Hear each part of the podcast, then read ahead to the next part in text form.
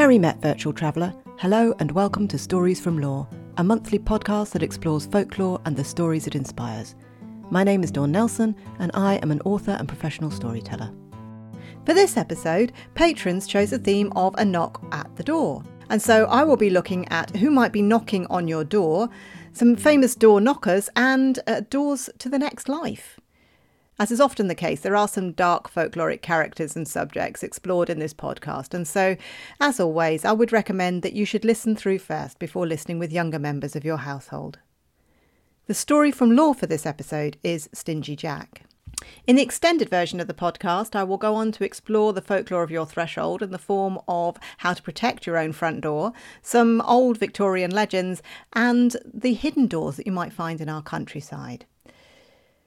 This extended version is available on Patreon, and the second story from Lore for patrons will be my version of Hilda, Queen of the Elves. This is the last episode in season two of Stories from Lore, and I hope you've enjoyed it as much as I have putting these episodes together. I'll be back in October with season three, and over the summer, I'll be giving patrons a sneak peek at the themes coming up.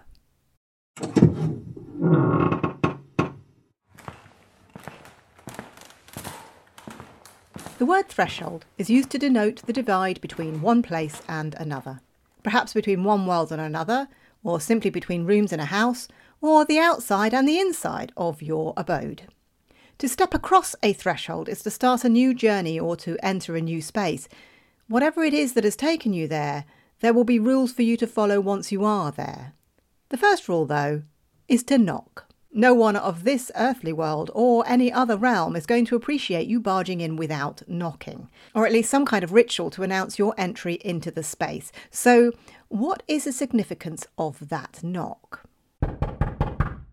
Sometimes there's a particular way you need to knock, a secret code or password, if you like, that allows you to enter into a place. On other occasions, it might just be that, the occasion, and there are several different characters which may knock on your door for these occasions. In the new year, you may find the Mari Lwyd on your doorstep. A hobby horse made from a broom handle, a sheet, and a horse's skull. This magnificent beast comes from Wales and is associated with wassailing, a blessing of apple trees and orchards, which traditionally occurs on Twelfth Night. So either the 5th to the 6th of January with the Gregorian calendar, or the 17th of January as it was up until 1752. On Twelfth Night, a group of people carrying the Mari Lwyd will go from door to door asking for food or drink, or both. They would do this through poetry and song, and it is the tradition for the occupants of the house that they are knocking on to initially refuse entrance, so that a dance of words may occur, where the occupant finally relents and allows the Mari Lwyd to enter. In Norfolk on Valentine's Day, you might awake to find that there is a present on your doorstep. This is not necessarily from anyone you may know, though. In fact, it's most likely to be from Jack Valentine, a folkloric present giver who stops by houses on Valentine's Day. In the 19th century, children would go from door to door requesting sweets on Valentine's Day, and they would chant a little poem as they arrived on your doorstep. Good morrow, Valentine, God bless the baker. You'll be the giver and I'll be the taker. Well, I suppose it was at least honest. You can find lots more on Jack Valentine and his sinister counterpart in Shuckzine, produced by Matt Willis, and I highly recommend it. I've put the link to the Valentine edition in the show notes for those who are interested. Of course, it's not just on Valentine's Day that you get small children knocking on your door requesting sweets. Hallows Eve is the most famous evening for this occurring, and it is still practiced today. But where did this tradition come from? Samhain, spelt S A M H A I N, is the ancient pagan festival which celebrates our ancestors and those who have passed on. And centuries ago, during this festival, costumes were worn to drive away bad spirits. But food and drink was not yet asked for on the doorstep. That didn't happen until the Middle Ages, when mummers appeared. Mummers are groups of masked actors who perform in exchange for food and drink. They would knock on doors and perform these plays, and later, when Christianity named November the 2nd as All Souls' Day, again a time for remembering past ancestors, it became tradition for the poor to knock on doors and request soul cakes. Soul cakes are a type of flat fruited scone. Of course, it's not really a surprise then that these traditions eventually evolved to produce the costumed trick or treaters that appear on our doorstep today. But when they get to the doorstep and they step forward to knock on the door with whatever you may have on your front door, a door knocker or a doorbell, if it is a door knocker, what of the significance of that door knocker?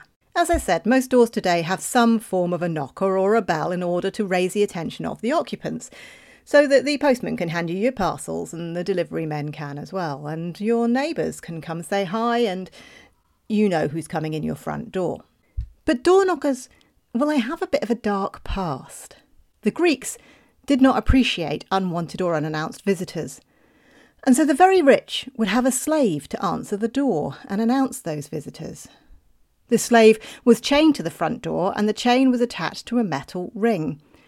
If the slave fell asleep, then the metal ring became a door knocker and was used to wake the slave and gain entrance to the house. So, not the nicest use, really, for an iron ring attached to your front door. Over time, of course, door knockers evolved and, and thankfully are no longer accompanied by a slave. The door knocker itself was often iron, known for warding off unwanted visitors of the magical kind, and they were often cast in the form of a grotesque animal like being in order to frighten away, again, the aforementioned magical spectres. One of the most famous door knockers in the UK is the Sanctuary Knocker of Durham Cathedral. The knocker has been in use since the 11th century and gets its name from the fact that the cathedral, as indeed were and are many places of worship, was also a place of sanctuary. Fugitives wishing to escape the long arm of the law would claim this sanctuary by using the lion faced knocker on the door of the cathedral to raise the attention of the monks within. The fugitive would then be taken into the monastery, where they could claim sanctuary for 37 days, during this time, they had to decide whether to face trial or face exile. If they chose exile, then they were given the cross of St. Cuthbert to wear and then put on the next ship out of port, never to return. And it did not matter where this ship was going, they were going to get on that ship. These criminals had often committed a variety of crimes, from stealing cattle to murder. And I often wonder what stories the walls of the cathedral could tell. I'm sure there are a few. There are many very ornate door knockers across the world, some of them more famous than others, but there are some very common types that hold meaning to many. Like the one on 10 Downing Street, which is where the Prime Minister lives in the UK, the door knocker that is in the shape of the lion's head, they are thought to be a symbol of nobility and bravery. I'll leave that up to you. And the hands that you may find as door knockers on the front of doors, they are associated with the Hand of Fatima amulet. This is thought to be a little like the all seeing eye, so these are thought to protect against evil. Pineapples have also long been a sign that guests are welcome, and you'll often find these on the pillars at the end of long driveways to large houses if you visit a few of those places that are owned by the National Trust, in the UK at least. They also appear as door knockers, though, for the same reason it's a welcoming sign. Gods and goddesses sometimes appear as door knockers, and they obviously hold the symbolism that is associated with that particular deity. And then there are door knockers that denote your profession. The doctor's door knocker was introduced in Georgian England and looks a little like a very ornate cupboard door handle. So, this would denote that the doctor was living in that house and make them easy to find. So, what you choose to have on your front door can say a lot about you. But these thresholds that I've been talking about are all for the living. So, next, I'd like to take a very brief look at the gates to the afterlife. It could be argued perhaps some of the most important gates and doors that you will ever knock on. After all, according to myth and legend, this is where you will spend the remainder of your days. In the Christian religion in particular, there are generally gates which act as thresholds to both heaven and hell. The gates of heaven are frequently referred to as pearly gates, and it is St. Peter that stands at the gates to allow or deny entrance to the realm. Its opposite, of course, is hell and is often described as having gates. The gates of hell is a fairly regular phrase that's used. It actually appears in the Bible, but there is some discussion as to whether that the phrase refers to literal gates or simply something that's used to denote the dividing line between paradise and hell. In the late 19th century, Rodin was commissioned to create a sculpture of the gates of hell. The pair of bronze doors, which stand six metres high and four metres wide, were inspired by Dante's Inferno and Ghiberti's Gates of Paradise. The original casting can be found in the Musée d'Orsay in Paris, but there are several other casts of this work around the world, and with a quick search of the internet, you'll be able to find this.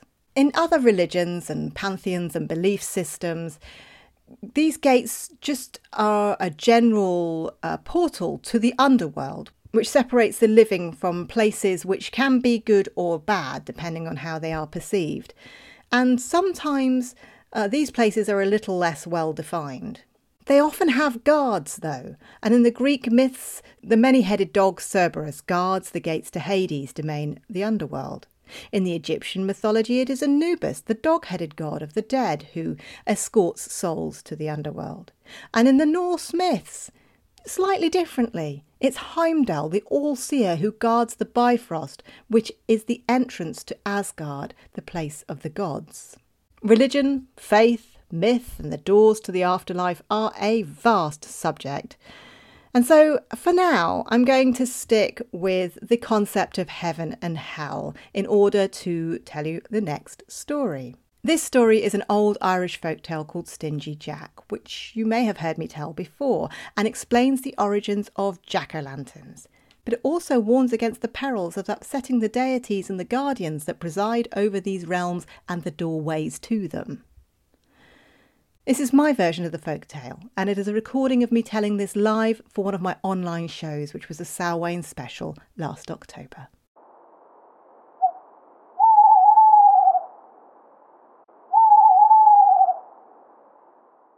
Jack was a reprehensible fellow. He was called Stingy Jack. And, well, the dregs in the bottom of your beer were more palatable than Jack. He lied and cheated. He conned his way out of every situation he could find. He had few friends who he hadn't double crossed in some way. And when news of his business got to the devil, the devil thought, well, he sounds like he could give me a run for my money, and he should definitely be with me in hell. And so he came down to earth to take Stingy Jack. Stingy Jack was walking along the path on the way home. It was a dark night. He was swaying a little. He'd had a couple of pints in the pub from the bit of money that he'd won cheating at cards. And when he saw this dark fellow stood in front of him, who looked half human, but the bottom half was not, and the cloven hooves definitely suggested that this was Nick he looked up and he said, Good evening. The devil replied, Stingy Jack, he said, I hear that your ways are not good. You lie, you cheat, you con. And so it is that it is your time to come to hell with me. And this evening, that's it, you're done. No longer will you be on earth on a minute, says Jack. I, I, don't really think I'm ready to go yet. He said, "Look, I've got a lot of life left in me. I've got a lot of cons to uh, to carry out." And well, no, I, I don't think I'm ready. Actually, thanks. Well, you don't have a choice," said the devil. Well, all right," said Jack. "If I don't have a choice, if you're telling me that this is it, then can we just go back to the pub and just have one last pint?" Well, Devil didn't seem to think there's much of a problem with that and thinks, well, okay. And so they walk back along the path towards the pub. As they enter, everybody turns to look at Stingy Jack and the man he is with. And they all see that this is half man and half goat.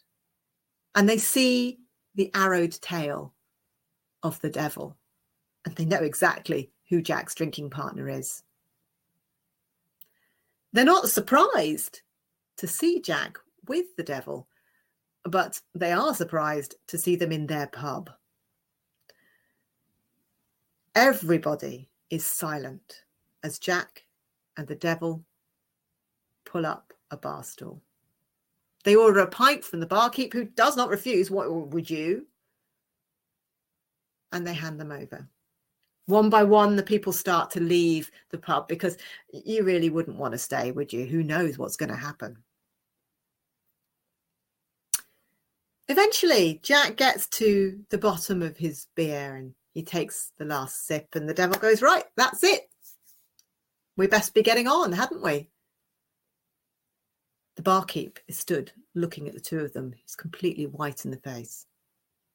And Jack goes, Well, as you're taking me away to hell, how about you pay for this pint? what are you talking about? says the devil. I'm the devil. I don't pay for anything, he said. I don't even carry money. Yes, but this barkeep, he's a good, honest fellow. You should pay him. Why don't you turn yourself into a little silver coin and then you can pay him? Well, the devil seems to think this seems reasonable. After all, the barkeep hasn't actually done anything. And so he does. But the barkeep is not willing to touch that coin, and Jack is. He picks it up quickly and he puts it in his pocket right next to a cross that used to be his mother's. And now the devil is trapped in Jack's pocket, the silver coin right next to the cross, burning the devil. He's howling in Jack's pocket. Jack walks all the way home before he decides to take the coin out and strike a deal with the devil. He says, I will only let you go if you give me another year on earth. All right, anything, just let me out of your pocket, says the devil. So he does. He places the coin on the table. The devil turns himself back into the devil and returns to hell. A whole year passes and Jack causes more trouble for the villagers and steals more money, cheats at more games of cards. Hmm. It's not a not a good year for anybody. And at the end of the year, well, of course, the devil returns and he waits for Jack on the same path. Right, that's it. The deal's done. You're coming with me now, says the devil. I don't know, says Jack. We could go for another pint. That's not happening again, says the devil. Come on, we're going. Oh, but look up in that tree, he says. Look at the apples up there. they look amazing. If I could just have one of those apples. Okay, you can have an apple, but I can't reach them. Could could you just go and get one? Well, clearly the devil hasn't learned from the first time because the devil's quite happy to climb the tree to get the apple. And as he's climbing the tree, Jack carves into the tree bark lots of crosses all the way around it. So the devil cannot come down out of the tree. And the devil is once again stuck. I got you again, says Jack most pleased with his efforts. What do you want, Jack? What's it going to be to let me down? says the devil. Ten more years, I reckon, should be all right. Ten more years, and, and then I'll come with you, I promise. Okay, says the devil, who knows how this goes by now. And, uh, well, scratches out the crosses. The devil comes down. The devil goes back to hell. And time moves on. Jack carries on drinking his way through the days and gambling his way through the nights. And soon, well, Jack doesn't really last 10 years.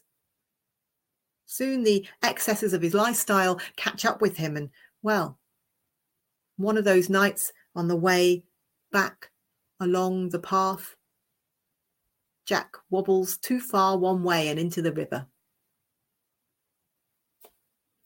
Jack is dead.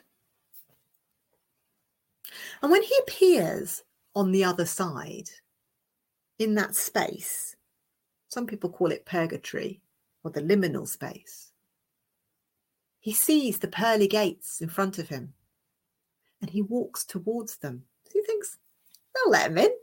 They forgive people, don't they? So he walks up to the pearly gates and he sees Peter there and he says, Can you let me in? Oh no, says Peter, I've heard of you. You're Stingy Jack, and there's no way you are getting into heaven. Of all the people on the earth, you deserve it the least. Your way is that way. And he points towards the fiery burning pits of hell. So Stingy Jack does. Off he goes on his way towards hell. And he knocks on the door there. And the devil, he sees him. He goes, Hello, Jack. Because I'm here. I've come. Look, I'm early even. Now you're not coming in here, says the devil. I have had enough of your ways, and there is no way you are coming into hell. It's not happening. You will cause too much trouble. Well, what am I going to do? It's dark out here. Here, have a coal, says the devil, and hands him a burning coal which Jack somehow manages to hold. And so it is that Jack cannot get into heaven, nor can he get into hell. And he is doomed forever to walk in that liminal space between the two, holding that hot coal to light his way. And so he has become Jack of the Lantern. And so next time you put that candle in that pumpkin, that turnip, that sweet, whatever it is that you've put it in, and you light it. Spare a thought for those in that liminal space and be grateful that not all of them are allowed out of it.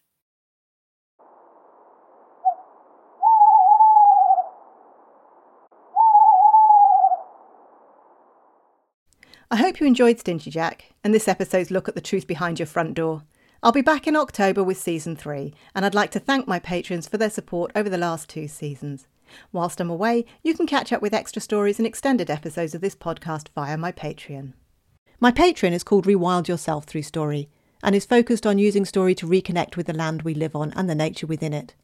You can become a patron to benefit from a range of rewards digital zines, ways to connect with nature through story, audio stories, extended versions of this podcast, and even online workshops and they are all available as rewards. There are, of course, other ways that you can support the podcast, and you can do this by sharing the podcast with your friends, leaving me a review, and all these things help these stories to travel to new audiences and find new souls to warm. If you wish to hear more stories woven with folklore and the old ways, you can find me on Instagram as DD underscore storyteller, on Facebook as DD storyteller, and via my Facebook group Stories from Lore. I hope to see you there as I'd love to tell you another story. Until then, toodle pip.